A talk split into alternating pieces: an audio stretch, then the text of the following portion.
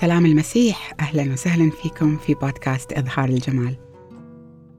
اليوم بنتكلم عن معنى الصلاة. الصلاة في الكتاب المقدس شيء أساسي لحياتنا الروحية ولنضوجنا الروحي. طيب إيش معنى الصلاة؟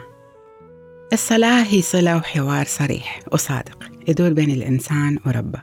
حوار دائم وعلاقة حية وحقيقية بين البشر والله خالقهم. وفي هذا المكان نلاقي حماية ومأوى ويكون لنا مصدر أمان مصدر قوة وطمأنينة لنفوسنا وأفكارنا ونلاقي فيه راحة البال. وبعض المفسرين يعتبروا الصلاة هي التنفس الروحي للمؤمن ومصدر أساسي للحياة الروحية. طيب إيش يخلي هذا المكان مصدر أمان وراحة؟ هو السلام والمحبة اللي نلاقيها في محضر الرب.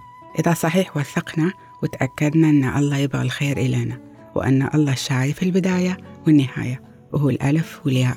وهو قائدنا اللي دايما يقودنا للنصرة ومستحيل يخذلنا. وهذه الثقة تخلينا نواجه أي موقف مهما كان صعب ومعقد. لأن نكون واثقين وعارفين ومتيقنين إن ملك الملوك ورب الأرباب ماشي معانا في كل خطوة نخطيها. ومحوطنا بالعناية الإلهية. اللي كلها محبة وحنان. ومستحيل يهملنا أو يتركنا. خليني أذكر إليكم آيات تأيد هالكلمات. اسمعوها وتأملوا فيها. مثلا في مزمور 91 اللي كتب الملك داود المحتمي بقدس أقداس العلي في ظل القدير يبيت. أقول للرب أنت ملجئي وحصني إلهي الذي به وثقت. لأنه ينقذك حقا من فخ الصياد ومن الوباء المهلك. بريشه الناعم يظللك وتحت أجنحته تحتمي. فتكون لك وعوده الأمينة ترسا ومتراسا وفي آية ثانية في رسالة بطرس الأولى تقول الله يقاوم المتكبرين ولكنه يعطي المتواضعين نعمة. إذا تواضعوا تحت يد الله القديرة لكي يرفعكم عندما يحين الوقت. واطرحوا عليه ثقل همومكم كلها لأنه هو يعتني بكم.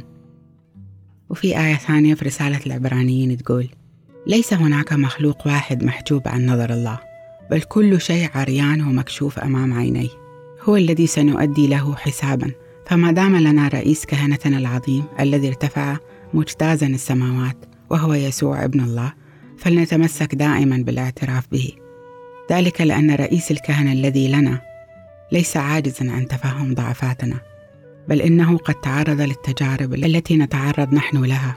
ألا إنه بلا خطيئة. فلنتقدم بثقة إلى عرش النعمة. لننال الرحمة ونجد نعمة تعيننا عند الحاجة.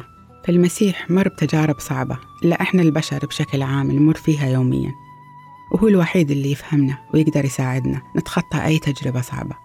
لأنه هو الوحيد اللي عاش على هذه الأرض بدون خطيئة. فمهما كانت الظروف هو يقودنا دائما للنصرة.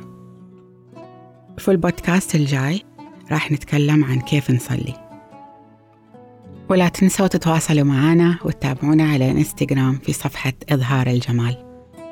يا أختي المباركة اظهري جمالك من خلال قيادة الروح القدس والثبات في محبة المسيح.